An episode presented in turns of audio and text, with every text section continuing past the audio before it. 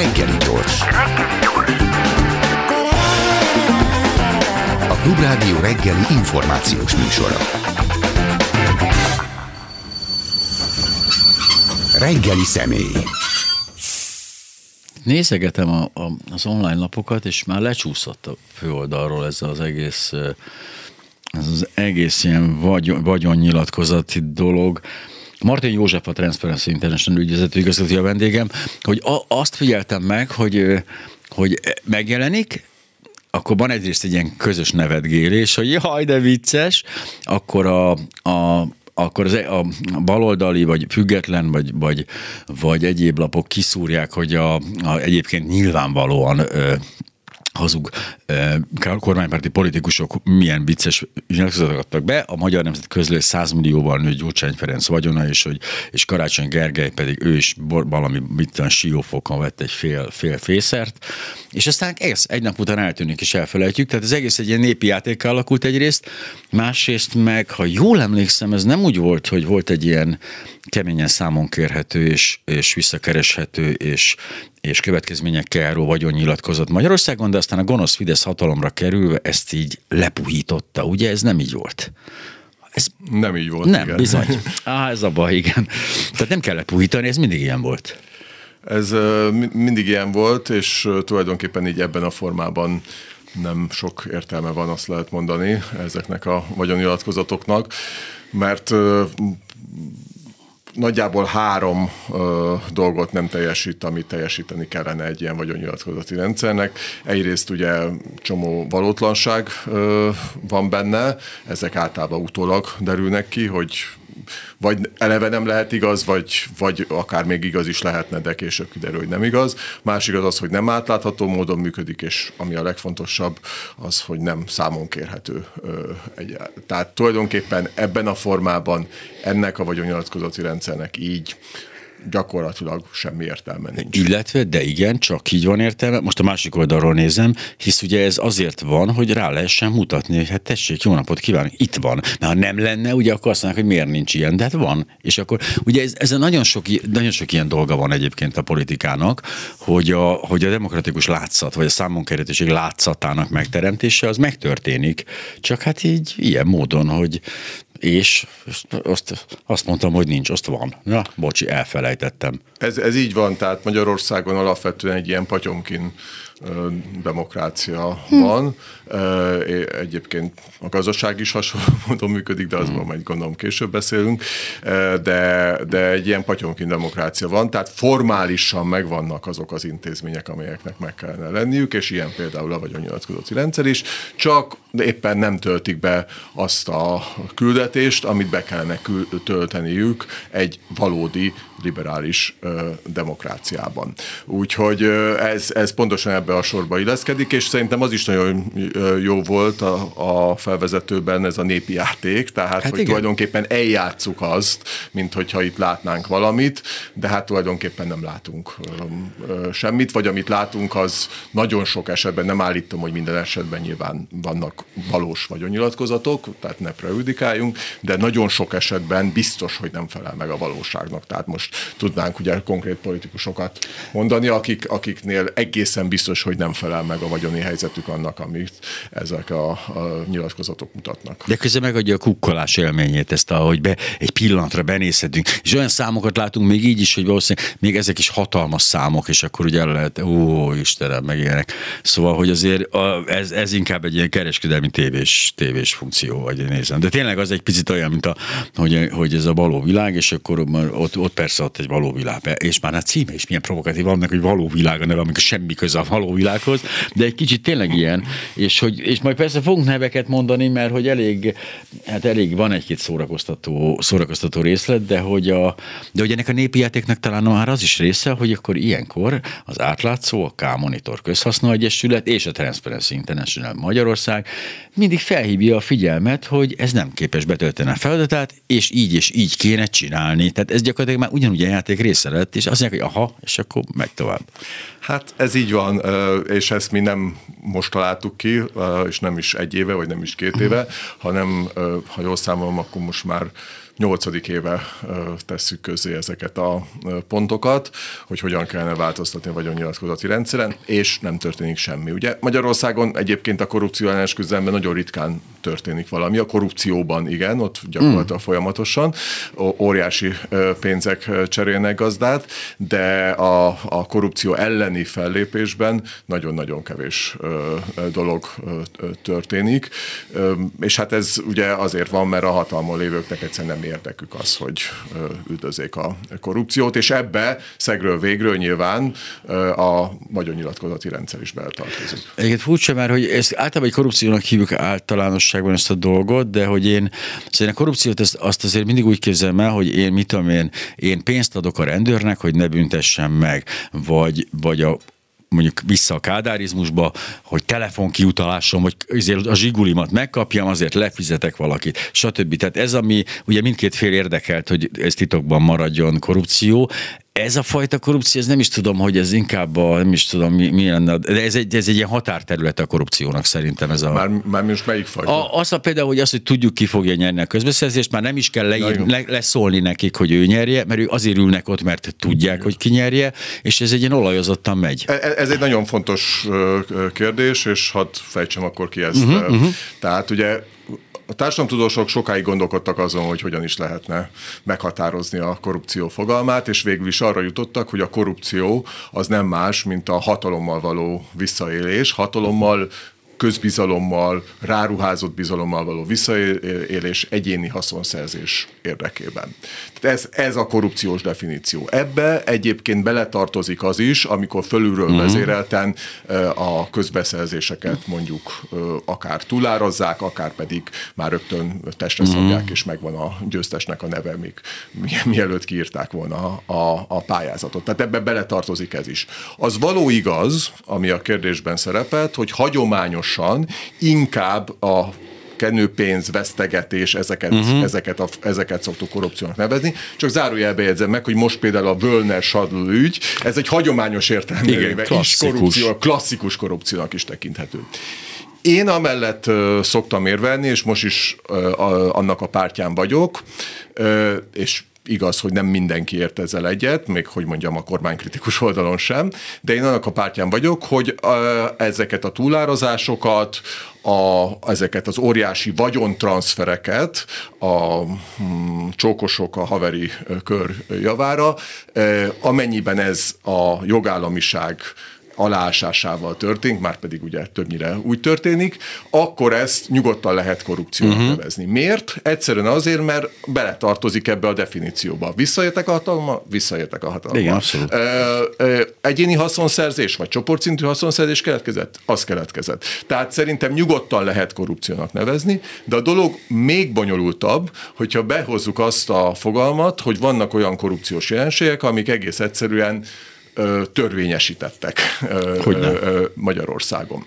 És e, emiatt nagyon-nagyon nehezen tetten érhetők, vagy ha esetleg tetten is érhetők, mármint hogy fölismerhetők, akkor is a szankcionálásuk az gyakorlatilag lehetetlen, vagy legalábbis nagyon-nagyon-nagyon nehéz. Tehát vannak olyan, olyan esetek, amik, amik vagy, vagy nem detektálhatók, mint mondjuk a, nem tudom, közbeszerzések túlározása, vagy EU-s projektek túlározása, ezek közül nem minden detektálható. Az nyilván detektálható, és az büntetőjogilag is értelmezhető, lenne persze egy más igazságszolgáltatásba, hogyha mondjuk nem épül meg, aminek meg kellene épülni. De ha már megépül, én a hatházival voltam emiatt vidéken direkt, ha már felépül valami, azt nem lehet visszafejteni és ha, anyagra. Ha, meg, ha már felépül, ugye nyilván van az ellenzéken belül egy vita arról, hogy akkor most mi az, ami adott esetben visszaszerezhető, mi az, ami nem. Ha már felépül, és azt mondjuk, hogy ez túlárazott, akkor az tényleg, tényleg nagyon nehéz utána ezt,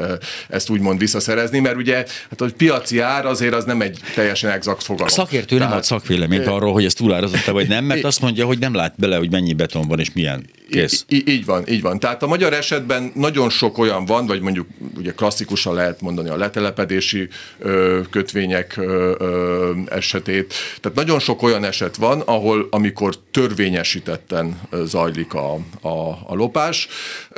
Hozzáteszem egyébként, hogy ez beleillik a, a nemzetközi trendbe, tehát már ezeknek a úgynevezett hibrid rezsimeknek, tehát uh-huh. amelyek már nem demokráciák, még nem diktatúrák, tehát beleillik, beleillik ebbe a trendbe, tehát külföldön is egyre több ilyen esetet látunk.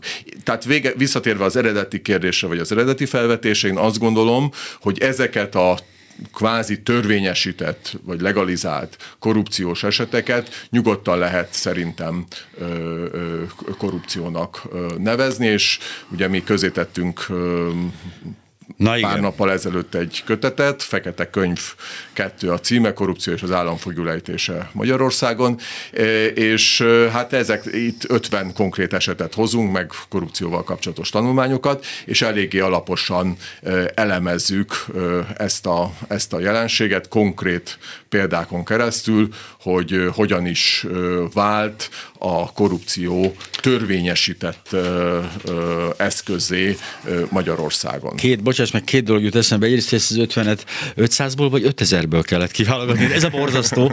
A másik pedig az, hogy és számomra és ez a legijesztőbb ebben a történetben, hogy akkor lázadt fel politikus Magyarországon a korrupció ellen, és ez még ki is mondta, hogy hát itt jó napot kívánok, itt 70-30 volt eddig, és most meg mindent vissza Fidesz. A 70-30 az pont olyan korrupció volt, hisz ugye azért lássuk be, az se jött ki véletlenül, hogy a 70 és a 30 volt. Azt mondták, hogy bocsáss meg, hát eddig úgy kor- volt a korrupció, hogy nekünk is jutott belőle, most meg nem jut. És ez elhangzott, és akkor kaptam a fejem ezt, hogy Jézus. Mert az elég ijesztő volt. Igen.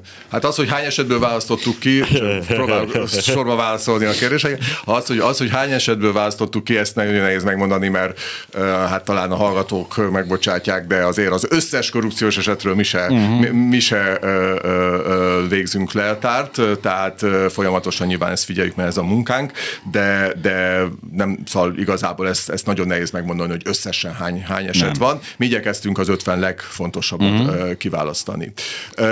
Egyébként szerepel a kötetben Sajó Andrásnak is egy kiváló tanulmánya, és Sajó András egy jogász professzor a CEUN oktat, és egyébként Strasburgi emberjogi bíró volt, és ő szó szerint azt mondja, hogy törvényes csaláson alapuló jogrendszer intézményesült Magyarországon, ez csak egy visszacsatolása igen, igen. A, a, korábbihoz, Abszolút. amiről beszéltünk.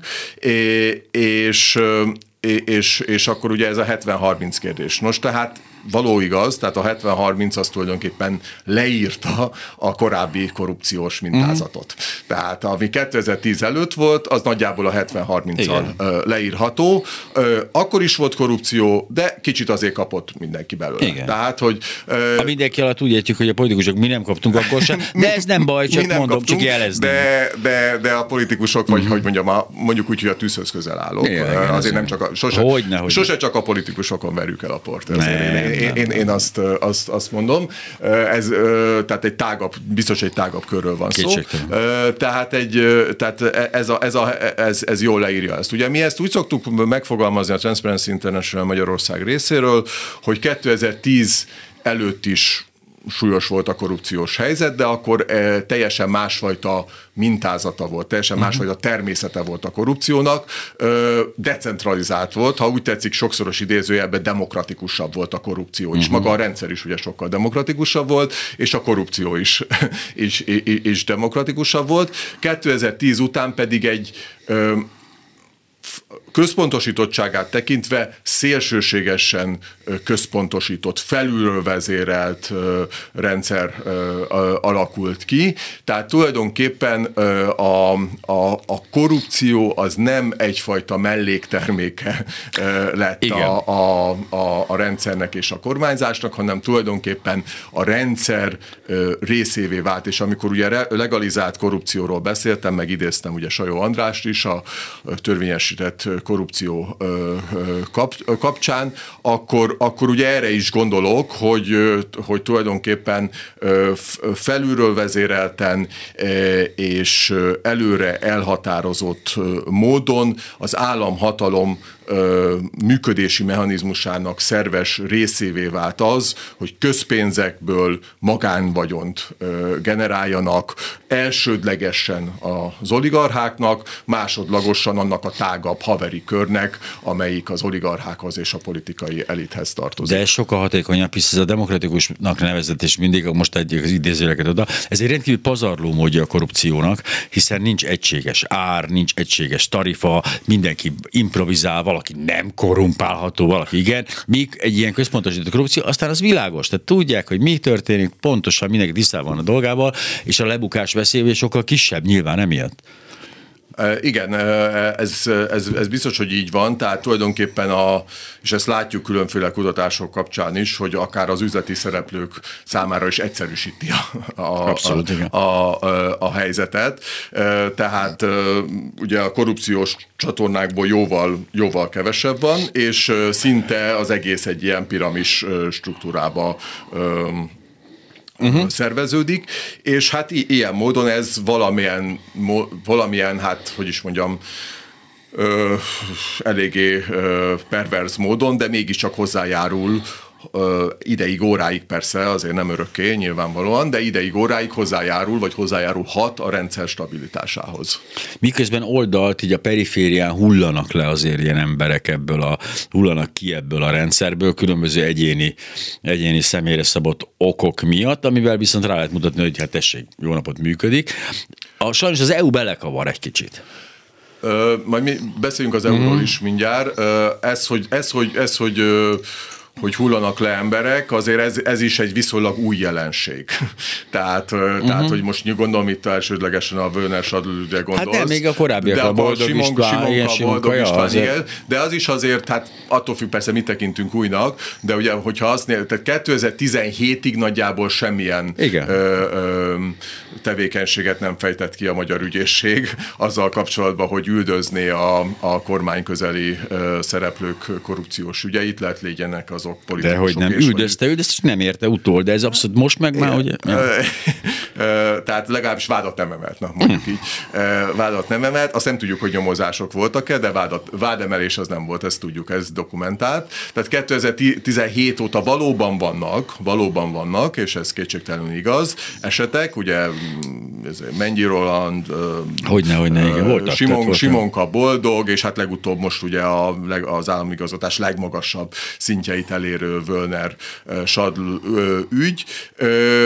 Azért én azt gondolom, hogy mielőtt uh, itt a, hogy mondjam, az ügyészség jogállami teljesítményétől nagyon elájulnánk, azért azt gondolom, hogy ezek még mindig azért a kis halak. Uh-huh. Tehát, hogy, hogy itt, a, tehát azért, azért, azért még mindig lehet élni a gyanúperrel, hogy még ezekben az ügyekben is van bizonyos politikai Hát ez mondjuk veszélyes. Vagy igen. legalábbis lehet politikai számítás, ezt nyilván nagyon nehéz bizonyítani, de, de ha egyáltalán, tehát hogy az magyar igazságszolgáltatás teljesen függetlenül működne a végrehajtó hatalomtól, ugye, ahogy az igen, igen. klasszikusan kellene, hogy működjön a Montesquieu-i elvek uh-huh. alapján, akkor, akkor azért azt gondolom, hogy nagyobb halak is horogra akadnának, Szóval, tehát e- ennyit, ennyit. Ezért gondolom egyébként, hogy a Völner ügyel mellé nyúltak egy picit, ha, ha bármiféle szándékosság, politikai szándékosság volt benne.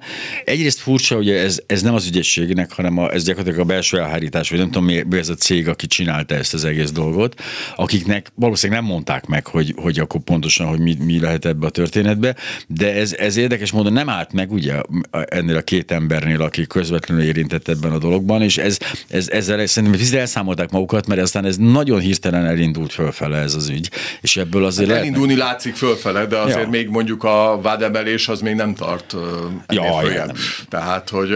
Igen, hogy, csak a az emberek nem a vádemelés alapján szavaznak, hanem az, ezek az információk alapján szerintem, amikor, amikor Tóniról, Ádámról és Barbiról beszélnek, stb. stb. az emberek az óvatatlanul sajnos ilyenek az emberek, olyanokra asszociálnak, akiket ezeken a neveken ismernek, és akkor az, az beépül. Tehát egy, egy, a jogerősítéletre nem vár a szavazó, hogy meglegyen, tehát soha. Igen, reméljük, hogy így lesz, mondjuk, mondjuk azt, hogy reméljük, hogy így lesz, és reméljük, hogy, reméljük, hogy, ez, hogy ez beépül, és reméljük, hogy elszámolták magukat. Én azért, én azért egy másik összefüggésre is fölhívnám uh-huh. a mhm. figyelmet, nevezetesen arra, hogy hát azért ez, a, ez az ügy, amennyiben persze nem éri el a nevezett személyeket, akkor, tehát marad a Völner Sadl szinten, akkor azért e, ez egy jó apropó lehet a kormánynak arra, hogy tudja mutatni az Európai Unió fel, és majd mindjárt beszélünk ugye akkor az uh-huh. euróról is, tehát hogy tudja mutatni az Európai Unió fel, de akár tudja mutatni a hazai választóknak is, hogy hát kérem szépen nincs itt semmi látnivaló, működik a jogállam, hát korrupció az mindig volt, van és lesz, de ha mi ezt tetten érjük, akkor azonnal cselekszünk, mondjuk, hát, sőt nem is mi, hanem a független igazságszolgáltatás, és, és, és, és hát tulajdonképpen, tulajdonképpen nincs, itt, nincs, nincs itt semmi látnivaló, tehát pont azt az imást áshatja alá, hogy hát itt a korrupció tulajdonképpen mindent átsző és következmények nélkül marad, mert azt, azt tudják mondani, hogy hát tessék, hát hogyha abban a pillanatban, hogyha van valami, van valami korrupció gyanú, akkor már is föllép az igazságszolgáltatás. Tehát ez is lehet, hogy a kettő közül melyik lesz a domináns, ezt mm. majd mhm. meglátjuk, ezt most még, ezt most még igazából nem lehet tudni. Szerintem is az annak van jelentősége, hogy ennyire magas szintű államigazgatási ö, ö, ö, tisztségviselő keveredett korrupció gyanúba, amire ugye hát több évtizede nem volt példa. Meglátjuk, hogy a két, két percepció, vagy a két értelmezés közül melyik lesz a domináns. Nem biztos, hogy valami kis dominánsá válik. Azt szerintem a meglévő törésvonalak mellett lesz mind a két értelmezés, értelmezés így, a, hogy így ott, ott fog elpihenni mindenki. Igen, az ellenzéket, ellenzéket megerősíti a hitében, és a kormánypártiakat is megerősíti. Igen, és hogy, és hogy megint a periféria szavazókról beszélünk arról, amit a két-háromszáz ezer emberről, aki ott a aki lazán kapcsolódik a Fideszhez, ugye mindig ők a célpont minden irányból, akik úgy nem, nem törődnek ideológiával semmivel, csak egy-egy ügy mentén, tehát egy jó rasszista megszólalás, vagy egy, egy homofób megszólalás miatt kapcsolódnak rá pártra. Ott, ott azért lehetnek érdekes dolgok, de hogy egy picit még a, ugye a szocialista példákkal jöttem itt, hogy ott azért, azért működött ez a korrupció kicsiben, meg aranyosan, meg építőanyag, meg ilyen szinteken, de hogy, de hogy azért úgy nagyon bennünk van ez, hogy nem, a korrupció az van. Az egy olyan dolog, amivel együtt élünk, vagy benne vagyunk, vagy nem vagyunk benne, de hogy a másikat békén hagyjuk, hogy ő azt csinálja. Tehát nem érzem azt, hogy ezzel mondjuk utcára lehet vinni embereket ebben az országban. Egy, egyelőre nem, egyelőre mm. nem, de azért sosem zárjuk ki ennek a lehetőségét. Valóban, valóban így van, ugye van egy sokat idézett felmérése az Euróbarométernek, mm. az mhm. Európai Unió közvéleménykutató cégének, amelyik ugye azt mondja a 2020-as felmérés, hogy, a, hogy Magyarországon az Európai Uniós országok közül a legmagasabb a, a, az emberek inger küszöbe a korrupció szempontjából. Magyarul az ember, tehát nálunk tolerálják a leginkább a korrupciót. 64%-a mondja uh-huh. a, a magyar ö, ö, állampolgároknak az, hogy a korrupció az tulajdonképpen bo, bocsánatos bűn, ez még egyszer mondom a uh-huh. legmagasabb arány az Európai Unióban. De persze ebben minden korrupció benne van, és akkor hogy érdemes szétszálazni ugye a utcai korrupciót, tehát a kis korrupciót, és az állami korrupciót. Tehát kettőnek a percepció az eléggé, eléggé különbözik Magyarországon, mégpedig annak mentén, hogy a, a kiskorrupcióval kapcsolatban azt gondolja a magyar ember, hogy elvileg ugyan nem jó, elvileg ugyan nem jó, gyakorlatilag hát elkül, elkerülhetetlen. Uh-huh. Tehát ha most nagyon lecsupaszítjuk a, azt a kutatásokat, amiket ezzel kapcsolatban akármi, akár mások végeztek, akkor ezt lehet mondani, elvileg, elvileg elítélhető, gyakorlatilag viszont hát ez az élet, életrendje, nem kérünk számlát, stb. stb. Fizetünk a orvosok, hát most már nem fizetünk, ugye most már, mert most már ezt kriminalizálták. A, nem fizetünk a, de így nem is kerülünk sorra. és így nem is kerülünk sorra, igen, a, a, az elmúlt évtől kezdve, de korábban azért ugye ez is nagyon-nagyon-nagyon uh-huh. Mhm. elterjedt volt. Mindamellett megint csak, hogyha hosszabb távú idő, idősort nézünk, akkor azt lehet látni, hogy azért ezek a kis korrupciós esetek, ezek azért visszaszorulóban vannak uh-huh. Magyarországon. Tehát ez a, tehát, tehát összességében azért itt van, van némi, van némi változás, mégpedig érdekes módon a, a jó irányba, de azért, de azért a, a többség nagy, tehát a, a, az emberek többsége azért ezt, azért ezt bocsánatos bűnnek tekinti. Teljesen más a helyzet az állami korrupcióval. Ugye az állami korrupció az jelenleg az előbb elmondottak, ö, ö, hát mentén meg előbb elmondottak szerint virágzik, ö, és az állami korrupció megítélése az teljesen ö, politikai preferencia uh-huh. függvénye. Tehát tulajdonképpen a ö, mind, tehát mind, egyrészt mindkét oldal azt gondolja, hogy a másik a korrupt, és másrészt pedig ugye mondjuk egy kormánypárti szavazó az vagy egyáltalán nem tekinti korrupciónak, legalábbis azokat a, tehát a Böner ügyet azt lehet, hogy igen, de mondjuk a, ezeket a túlárazás, meg, a, meg az egyéb vagyontranszfereket, azokat nem tekinti korrupciónak amit meg korrupciónak tekint, az, az, az bocsánatos bűnnek tekinti, mert akkor itt bejön az, hogy de hát azok is loptak. Meg de olyan hát, sok jót tett az országgal Meg olyan a Fidesz. sok jót tett, meg, meg stb. stb. Meg hogy ez a fejlődésnek a velejárója, meg ezt enélkül nem lehet, meg ilyen a politika, tehát, tehát hogy ilyeneket, uh-huh. ilyeneket szoktak, szoktak erre mondani. Tehát, tehát összességében ennek az eredője egy nagyon, nagyon nagyfokú ö, tolerancia uh-huh. szint, ami nagyon komoly, tehát ez, ez nagyon komoly, komoly gond. Ami, ami egy picit talán fény lehet ebben a sötét alagútban, az az, hogy mindezzel párhuzamosan, amikor azt kérdezik meg az emberektől, hogy mit, mennyire súlyos a korrupciós helyzet uh-huh. Magyarországon, akkor a túlnyomó többség azt mondja, hogy súlyos a helyzet. Tehát tulajdonképpen ugye azt szokták mondani az orvosok is, hogyha valaki megbetegszik, akkor a gyógyuláshoz vezető első lépés az a betegségtudat. Tehát, hogy legyen egyfajta mhm, betegségtudata, mhm, ö, mert, mert akkor tud utána meggyógyulni. Tehát számot kell vetni azzal, hogy na most ez a típusú betegségtudat a korrupcióval kapcsolatban megvan a magyar társadalomban, a felmérések ezt mutatják, uh-huh. csak hogy ez, és ez szociológiai nagyon érdekes, és akár ellenmondásos is valamilyen szintig, tehát, hogy van ez a, van ez a fajta betegségtudat, van ez a fajta korrupciós tudatosság, és másik oldalon viszont van egyfajta nagyfokú tolerancia uh-huh. a, a, a, a, a korrupció iránt. Ezt szokták vizsgálni egy generációkra lebontva? Mert, mert egyetlen reményem van az, hogy kihalunk mi, akik ezt így kezeljük, és jön egy új generáció, akik így rohadtul nem. Igen, tehát, tehát vannak vizsgálatok ar- arról, hogy a fiatalok ezt hogyan gondolják. Szabó Andreának és Bironai Andrásnak volt egy kutatása nemrégiben, a kifejezetten a fiatalok politikával ideértve a korrupciót is kapcsolatos attitűdjeiről, és ott azért, ott azért az jött ki, hogy a fiatalok alapvetően hát kritikusabbak, és kevésbé, kevésbé tolerálják a korrupciót, és hogyha ezt hozzátesszük azt, hogy a mi kutatásainkból is az látszik, hogy a fiatalabb generáció az a transzparenciát, tehát az átláthatóságot, mint értéket, azt, azt, azt fontosnak tartja, tehát azok a típusú ilyen posztmateriális értékek, amik mondjuk a mi generációnkban még uh-huh. kevéssé elterjedtek, ezek, ezek a fiatalok körében sokkal elterjedtebbek, ideértve hangsúlyosan az átláthatóságot. Ez furcsa, mert ugyanezt, amit a korrupcióról elmondtunk, elmondhatjuk az átláthatósággal kapcsolatban is. Mit nem akarom én, nem érdekel engem az. Az emberek azt mondják, hogy tehát nem értik meg azt, hogy mi a, mi a lényeg annak, és akkor most vissza tudunk kötni a vagyonnyilatkozatokra, hogy például az önkormányzati vagyonnyilatkozatok, ami a leghülyébb perverzió, hogy egy évig vannak ott, és aztán eltűnnek.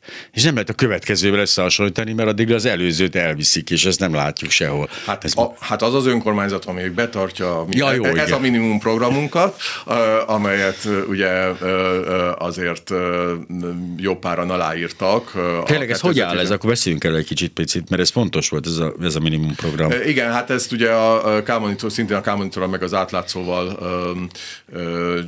csináltuk, és, és, és, és velük együtt buzdítottuk arra 2019-es választás előtt még a, hmm. az önkormányzati képviselőjelölteket, hogy ezt, hogy ezt írják alá, és, és hát a végén jó néhányan aláírták, akik közül jó néhányakat meg is választottak, a polgármesterek között is néhányan aláírták. Hát mondjuk úgy, hogy vegyes, tehát folyamatosan ezt követjük, és majd valamikor ilyen lesz egy ilyen fél éves, vagy félidős hát értékelés, ezt nyilvánosságra is fogjuk hozni valamikor április-május környékén. Mm-hmm. É, hát szóval, tehát vegyesen, tehát vannak, akik betartják, vannak, Ez akik... miről szólna, mit kellene betartaniuk? Hát például, például azt, hogy a összesen hat pontból áll ez a, uh-huh. ez, a, ez, a, ez, a, ez a minimum program, és például az, hogy mondjuk a közbeszerzésekkel kapcsolatos szerződéseket, ezeket hát nyilvánosságra hozzák, vagy például mondjuk, amit az előbb uh-huh. mondtál, tehát vagyonnyilatkozatok azok kint legyenek, és ne kerüljenek le. Tehát, hogy az mondjuk e, e, evidens, hogy egy év után ezek, ezek ne kerüljenek le. Aztán például hogy a költségvetés az hát inkluzívabb legyen, tehát, tehát jobban bevonják a, az hmm. embereket a, a költségvetés készítésébe, tehát hogy vagy legalábbis tájékoztatásába a költségvetésről, tehát hogy mit mire költsenek. Egyébként ezzel kapcsolatban ugye mi is aktívak vagyunk az úgynevezett részvételi költségvetéssel, vagy közösségi költségvetéssel kapcsolatban. Ez azt jelenti, hogy az önkormányzatok egy bizonyos ö, részét a költségvetésnek azt arra szánják, hogy arról az emberek mondhassák el, hogy mire, mire szeretnék költeni. Tehát a demokratikus részvétel, az átláthatóság, a számonkérhetőség, ezek, ezek szerepelnek a, az ez a minimum programban.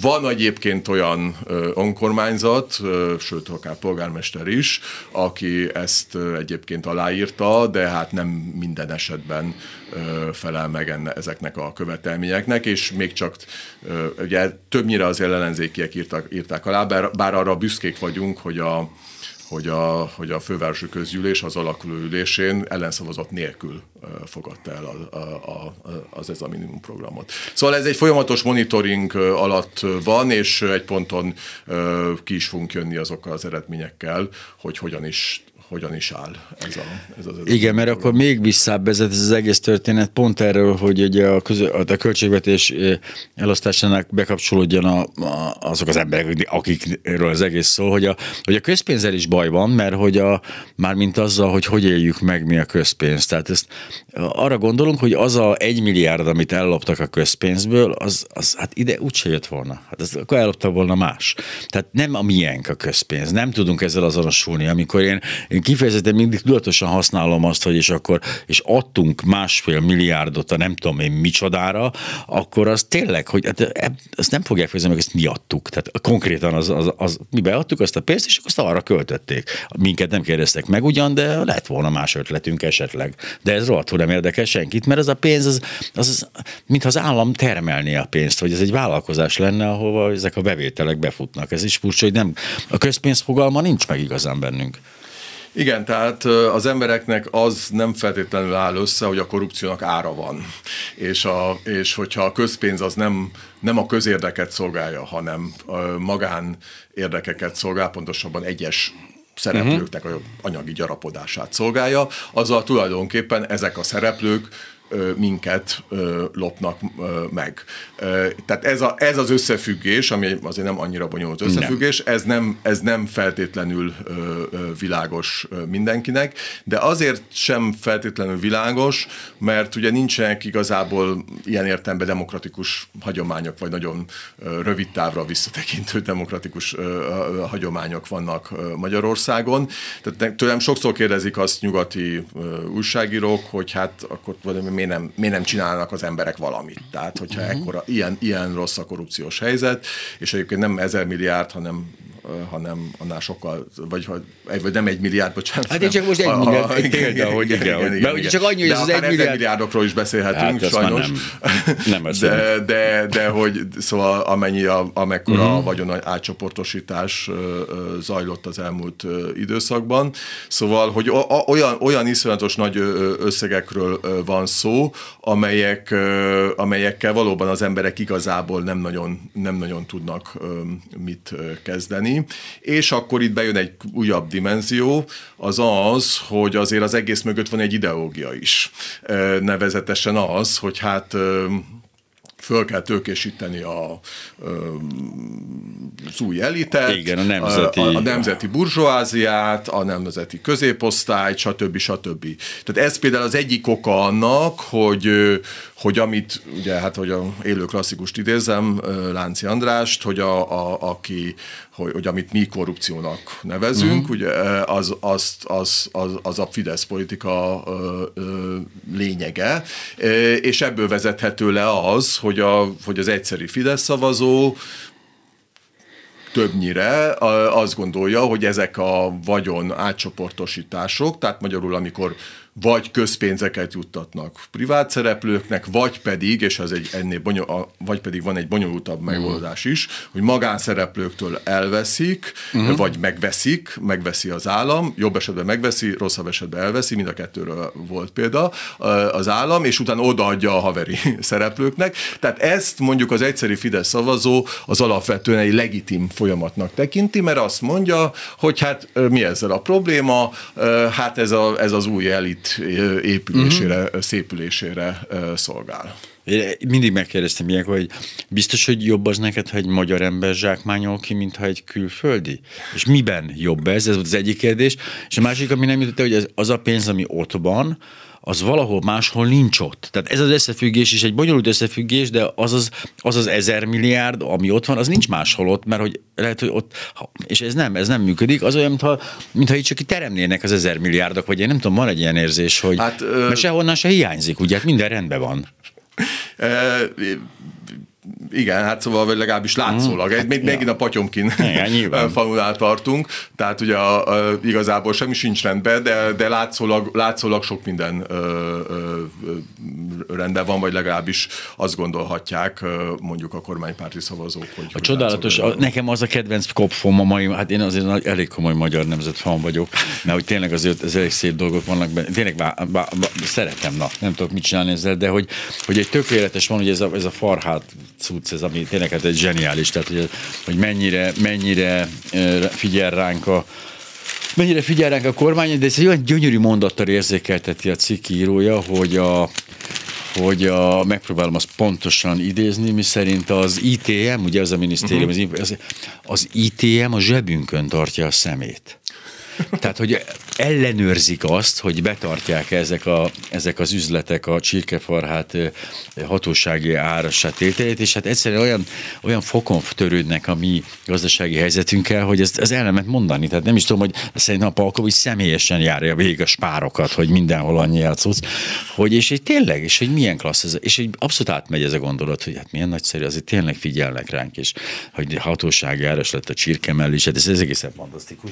Szóval ez átmegy. Miközben ez is egy intézkedés nyilvánvalóan. Ja igen, ez azért beszéljünk igen erről, hogy ez teljesen szóval, hogy abszolút az. Te, te, te, nyilvánvalóan intézkedés, és nyilvánvalóan ezzel érdemben ugye az inflációt nem lehet Viszont nem kerül egy fillérbe se a kormánynak. Visszafogni, de valóban hát ilyen típusú látszat, látszat mahinációkkal folyamatosan él a kormány, tehát ez, ez, ez, ez tényleg tökére fejlesztették. Ezeket. Igen, hát most, most ugye Valentin napig kell a 25 év alattiaknak megkapniuk a vissza, visszaküldött személyjövedelmet, ezt követően sorra kerülnek a nyugdíjasok. Egészen csodálatos ez a világ. Már hogy ennyire nyílt és ilyen direkt szavazatvásárlást azért én sem láttam még, pedig elég rég élek. De ez gyönyörű, és hogy működik, és a kommunikációban berhetetlenek. Tehát azt kell, hogy mondjam, hogy a kicsit bicebóca ellenzéki összefogás azért nem tud akkorát harapni, hogy fájjon, ahogy figyelem a megszólalásaikat. Hát ezt majd ugye meglátjuk, hogy végeredményben ja.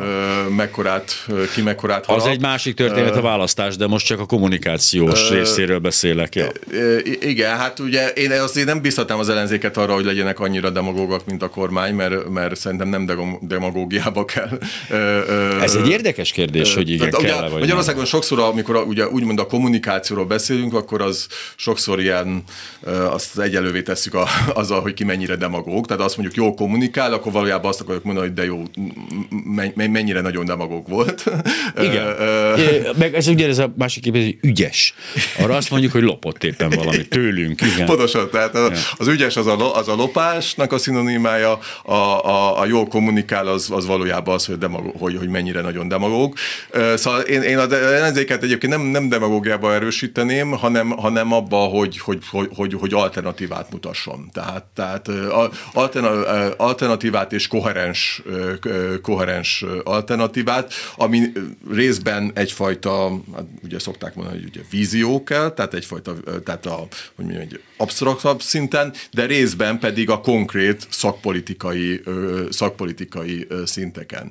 Ne támaszunk teljesíthetetlen. Ne, nem akarom elkézni az ellenzéket, de egy kicsit magasra tettük a lécet. Ne, mondjuk először, hogy csak apró lépésekkel ebbe az irányba induljon. Hát apró lépésekkel ja. Induljon ebbe az irányba. Van még négy éve, nem kell sietni.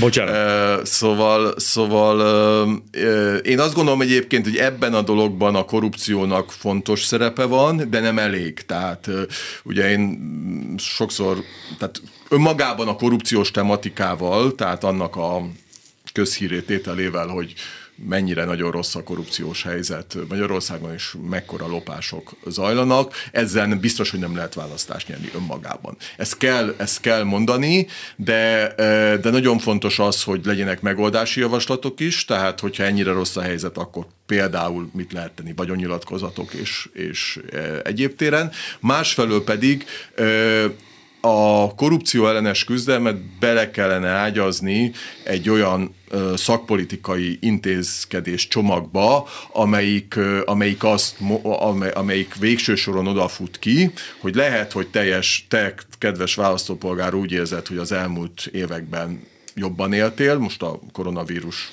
egy-két évét leszámítva, ne. mert azért sokan, sokan így írzik, és ez, ez, uh-huh. ez egy fontos... És jól is érzik, mert így csodálatos, hatalmas fellendülés volt a világban. Tehát... Uh, igen, és hogy, és, hogy, és hogy azért szerintem ez fontos ezzel számot vetni az ellenzéknek, csak azt kellene vagy ügyesen elmagyarázni, hogy miközben, miközben sokan ezt érzik, mondjuk azért főleg csak a középosztától felfelé, mert a szegényekkel senki nem foglalkozik, de uh, a közben azt elmagyarázni, hogy még sokkal jobban élnél, hogyha például nem uh, lenne korrupció, és vagy hát korrupció az nyilván lesz, de hogy mondjuk csökken, kisebb lenne, kisebb lenne a korrupció, és mondjuk az állami intézményrendszer az a közérdeket szolgálna. Tehát mondjuk a közszolgáltatások jobbak lennének, mert ugye katasztro, hiába, hiába makromutatók azok jó pár éven keresztül rendben voltak, de hát mind az egészségügyünk, mind az oktatási rendszerünk az tényleg, tényleg elképesztően rossz állapotban van, ja. és minden felmérés azt mutatja, hogy a, hogy a humán infrastruktúra fejlődése nélkül nincs valódi felzárkózás és, és ugye ez, ez, amire céloztam már az elején, hogy ebből a szempontból is ezt a patyomkinfalú jelenséget látjuk, tehát a gazdaság szempontjából is, hogy miközben a makromutatók úgy, ahogy ö, rendben vannak, bár most már se teljesen igaz, mert ugye most azért már elég rendesen romlanak, de mondjuk sokáig ez, ez, ez igaz volt, aközben ö, a, a hosszú távú versenyképességet, a hosszú távú fenntartható, befogadó fejlődést, tehát amelyik a, a társadalom széles rétegeit magával ragadja, ö, ez, ez ennek a fejlődésnek tulajdonképpen sajnos azt kell, hogy mondjuk, hogy szinte az írmagja sincs De meg. ezt el is engedte a kormány, én azt gondolom. Tehát most már nem megelőzni akarjuk Finországot, hanem azt szeretnénk, hogy a Kazasztán ne érne utón minket. Tehát azt figyelem meg. A, de nem is ez a lényeg, az a lényeg, amikor Kunce Gáborral volt szerencsém beszélgetni a 2010-es évek elején, és amikor így hát kicsit számonkérő jelleggel, amiért utólag is elnézést kérjek készíteni, hát de azért nem lehetett erre felkészülni, hogy jön egy, jön egy párt, meg ezt mindent, és maga alá gyűr, és azt mondta, hogy, hogy egyszerűen nem gondoltunk, ezt nem, ezt nem hittük volna. Tehát volt, bennünk ilyen, hogy tehát a demokratikus intézményeket azt, úgy, azt gondolták, hogy azok úgy elég stabilak, és nem vették észre, hogy egyáltalán nem azok. És ezek kapcsolatban tényleg ez a kérdés, hogy lehet ezeket olyan szinten stabilizálni, hogy egy ilyen szituációban ne lehessen még egyszer el, el leradírozni őket. Tehát most tényleg gondolok a izékre, amit az állami számbőszéktől kezdve jaj, a stb., hogy be lehet ezt törvényileg biztosítani, vagy ezt tényleg csak így bízni kell abba, hogy nem jön valaki, aki ezt így meg akarja enni? Hát Ugye erről van most egy vita az ellenzéken belül, hmm. hogy, hogy hogyan lehet helyreállítani a jogállamot. ha most nagyon lecsupaszítom a, két vélekedést, az az, hogy akkor, akkor azt lehet mondani, hogy az egyik álláspont szerint tulajdonképpen feles többséggel is helyre lehet állítani ezeknek az intézményeknek az autonómiát, sőt, sőt, alkotmányozni is ö, ö, lehet. Zárójel, ez esetben feles törvényel majd szét is lehet szedni újra őket. Pontosan, ez így van, és e, ez, ez, ennek, a, ez ennek a gondolkodásnak szerintem a veszélye, vagy a hátulütője. A másik, másik az tulajdonképpen egy ilyen formáljogi megközelítés, hogy hát feles törvényel tulajdonképpen nem, nem sok mindent lehet csinálni, akkor tulajdonképpen hát szinte nem mondják ezt, de hát mondjuk lehet így egy kicsit karikírozni ezt az álláspontot, szinte marad a NER, csak éppen nem a NER fog, csak, csak, csak nem a Fidesz fog kormányozni, de, de marad a NER, NER. És ezzel kapcsolatban én szeretném fölhívni a figyelmet ismét a Fekete Könyvre, no. mert Fekete Könyvben ugye Sajó András, akit már idéztem a mai beszélgetésben, egy kiváló tanulmányt közöl, és megpróbálja áthidalni e két álláspont között. Oh, a, na, ez viszont izgalmas. A, a, a, a, a, a, ezt a vélekedést, és ő azt mondja, hogy tulajdonképpen ezt úgy lehet áthidalni, nem tisztán formáljogi eszközökkel, mert úgy nem megy. Ugye azt, azt mondja Sajó András, hogy a tankönyvi alkotmányosság nincs felkészülve a piszkos valóságra, hanem azt mondja, hogy egyfajta kiegyezésre, tehát politikai megoldást sürget ebbe az esetben, egyfajta kiegyezésre van szükség, aminek a lényege az az lenne, hogy a jelenlegi kormánypárt megtarthat bizonyos pozíciókat, és cserébe engedi az intézményeket normálisan működni az eredeti küldetésük. Ez azért szerint. érdekes, eddig csak azt hallottam, hogy a, hát a Fidesz politikusaival nem, de a Fidesz szavazóival valahogy egy kiegyezést létre lehetne hozni. Ez egy más, egy egész ez más. más. Ez más, ez más, ez kifejezetten egy, hogy is mondjam, most nagyon, nagyon leegyszerűsítve egy politikai paktum ö, ö, javaslat. Vádalkú. Kvázi egy vádalkú, pontosan, mert ugye ebben nyilván benne lehet az is akár, hogy szabad mhm. elvonulás mm. egyeseknek, tehát egyfajta, egyfajta ilyen politikai vád vádalkú, ő ezt javasolja, és őszintén szóval nekem is tetszik ez a, ez a megközelítés, mert én azt gondolom, hogy én mind a két másik álláspontot elég jól ismerem, azt a feles többséggel alkotmányozni, és a feles többséggel nem lehet semmit se csinálni. Egyik se tetszett, az az és egyik se vezet igazából sehova. sehova. Tehát én, én azt látom, hogy mind a kettő, mind a kettő, mind a két megközelítés tulajdonképpen zsákutcás. Ez egy kicsit hát ki, kimozdítaná ezt a gondolkodást ebből a, ebből a zsákutcából. Ez új számomra is nagyon szimpatikus, mert hogy mert abszolút padhelyzetet éreztem én is. Kicsi a valószínűsége, hogy két-három, sőt négy harmaddal nyerne az ellenzék, tehát hogy ennek tényleg kicsi a valószínűsége, és akkor tényleg azt tették, hogy bármilyen, bármilyen kimenetel ezt a dolognak, még talán az a legjobb, ha nem nyer az ellenzék, mert akkor ez az egész rázuhan most a, rázuhan az, az előhívóira, mert azért most nem megy könnyű időszak fog jönni, azért azt lássuk be szerintem az elkövetkező következő időszakban. Erre is rengeteg biztos, biztos, elmélet hogy, van, de... Ja. Biztos, hogy nem lesz könnyű időszak, tehát az, hogy a választás után valamilyen szintű megszorításra szükség lesz, az gyakorlatilag biztos, mert ugye a választás osztogatás miatt annyira elszállt a költségvetési Miközben volt egy brutális lesz. megszorítás, azért ezt ne felejtsük el, most nem még egy két hónapja, ők azért csináltak egy kemény megszorítást, leállítottak üzéket, stb. Tehát nagyjából... Hát az a beruházások, tehát hát, az, a, hát, az a beruházások igen. terén volt az a megszorítás. Persze, tehát hogy azt most már ők is érzékelik, hogy, hogy, hogy, hogy ugye túllőttek sokszorosan a célon, de szinte biztos, hogy biztos, hogy, a, hogy effektíve a költségvetési kiadások visszafogás megfogására lesz szükség, és valószínűleg nem csak a, a beruházások terén, hanem az egyéb kormányzati kiadások ami viszont, területén is. Ami viszont életveszélyes lesz, ugye nyilvánvalóan tudjuk, hogy tessék meg, jön majd az új kormány, és az megszorít, és tényleg jön az új kormány, és megszorít, ezeket szeretem, ezek megint kommunikációs panelek, de hogy működnek. Egyébként ez a fekete könyvben beszéltünk róla ennyire, ami meglehetősen izgalmas. Én nekem van a egy példány a birtokomba. Ez simán könyvesboltban beszerezhető, megvásárolható ez a könyv? Ez sajnos, sajnos nem. Egyrészt a, a, tehát valahogy ez így alakult, hogy ezzel, ezzel tulajdonképpen, hogy ez terjeszthető legyen, ezzel nem igazán foglalkoztunk. Mi ezt a Civitas intézet megbízásából készítettük, ez egy ilyen szakpolitikai intézet. Uh-huh. Hozzáférhető a honlapunkon, teljes terjedelmében. Tehát, tehát a trans- könyvként letölthető. Transparency.hu honlapján ez, ez teljes terjedelmében hozzáférhető, és hát korlátozott példányban mm, rendelkezésre De ott az első kötete is, is megvan. Az első kötete az, az, meddig megy? Az ez? első kötet az négy évvel ezelőtt jelent meg, a 2018 elején, és az a 2010 és 18 közötti korrupciót Az is egy izgalmas. És ez pedig a mostani, ez a 18 és 22 közötti És akkor most kibújik belőlem a Lázár János. Tehát, és persze a 2010 előtti korrupcióval nem foglalkozik a Transparency Ugye a Transparency Magyarország 2006-ban alakult, és hát először azért eléggé, hát tehát nem volt olyan szertágazott tevékenysége, mint, mint most, de egyébként erre mindig azt szoktam, szoktuk mondani, hogy 2008-ban, tehát két évvel a 2010-es földcsúszamlásszerű Fidesz győzelem előtt a Transparency International Magyarország azt mondta, hogy intézményesült a korrupció Magyarországon.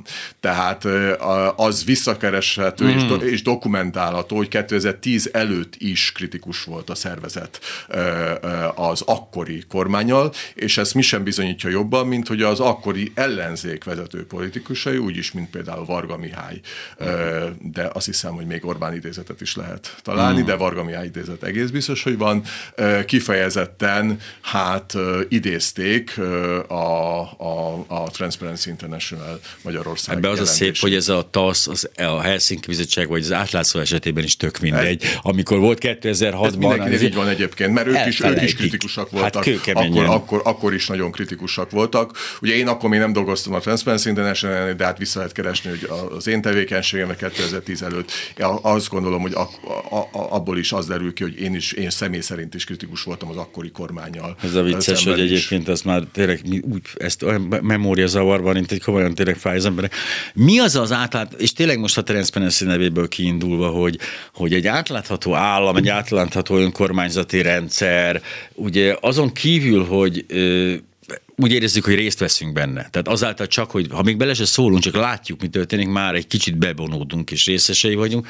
Amellett ugye nehezebb a korrupció nyilván, hisz hát ott vannak a szerződések, stb. Tehát ez már eleve önmagában az átláthatóság rontja a korrupció esélyeit. Még milyen, milyen hasznai vannak, vagy mi az, ami miatt tényleg ezt, ezt mi hamarabb nagy, ez talán legelső, amit meg kellene lépni. Hát alapvetően az átláthatóság az, az egy ilyen szükséges, nem mindig elégséges, de mindenképpen szükséges feltétele annak, Igen, hogy a korrupció, alap. hogy a korrupció ö, ö, csökkenni tudjon Magyarországon. Ö, tehát ö, minél inkább átláthatóan működnek az intézmények, de egyébként ez még egy, egy vállalatra is igaz. Ha, tehát, sőt, tehát, tehát vállalat is minél inkább átláthatóan működik, a, annál könnyebb elhárítani a korrupciót. Én azt gondolom, és talán ö, még erre talán van idő, hogy, hogy az, az, az, az nagyon fontos, az nagyon nagyon-nagyon fontos lenne, hogy a korrupciónak a, nevezzük úgy, hogy normává válása, vagy ahogy Darén Acsemoglu a világ egyik leghíresebb közgazdászta írta szintén a Fekete könyve a saját felkérésünkre, tehát ez nem egy átvett tanulmány, nem nekünk írta. A korrupció kultúrája, hogyha, hogy, hogy az ne tudjon gyökeret verni, mármint gyökeret vert már, de hogy, de hogy ezeket, a, ezeket a gyökereket kiírtsuk Magyarországon. Ez azért nagyon-nagyon fontos, mert egész egyszerűen a normák szintjén és az erkölcs szintjén borzasztóan rombolja a, a, a társadalmat, és egyébként rombolja a ö, gazdaságot ö, is. Is, Tehát, de egyébként ez a baj, hogy ez már nem csak a gazdaság szintjén hat. Nem, nem, nem. Ez, kiterjed az egész. Ez, ez, ez, ez, ez, ez, ez túlmutat a gazdaságon, ö, mert hogy egész egyszerűen az érvényesülésnek az útja az innentől kezdve a lojalitás, és nem pedig a, az érdemek, nem pedig a teljesítmény. És ez, ez lenne nagyon fontos, tehát hogyha egy, egy dolgot kellene mondani korrupciós szempontból, aminek meg kellene változnia minél gyorsabban, annál jobb. Magyarországon az az, hogy alapvetően a teljesítmény és az érdemek számítsanak, és ne pedig a, a, a, a lojalitás, a hatalomhoz való dörgölőzés és a haveri kapcsolatok. Martin József, Transparency International. Nagyon szépen köszönöm, hogy itt voltál, pörgős, nagyon jó volt, ezt szerettem. Remélem köszönöm önök is. Most búcsúzunk, aztán még velem még találkoznak, mert én vagyok a fórum is. A viszontlátás hallásra.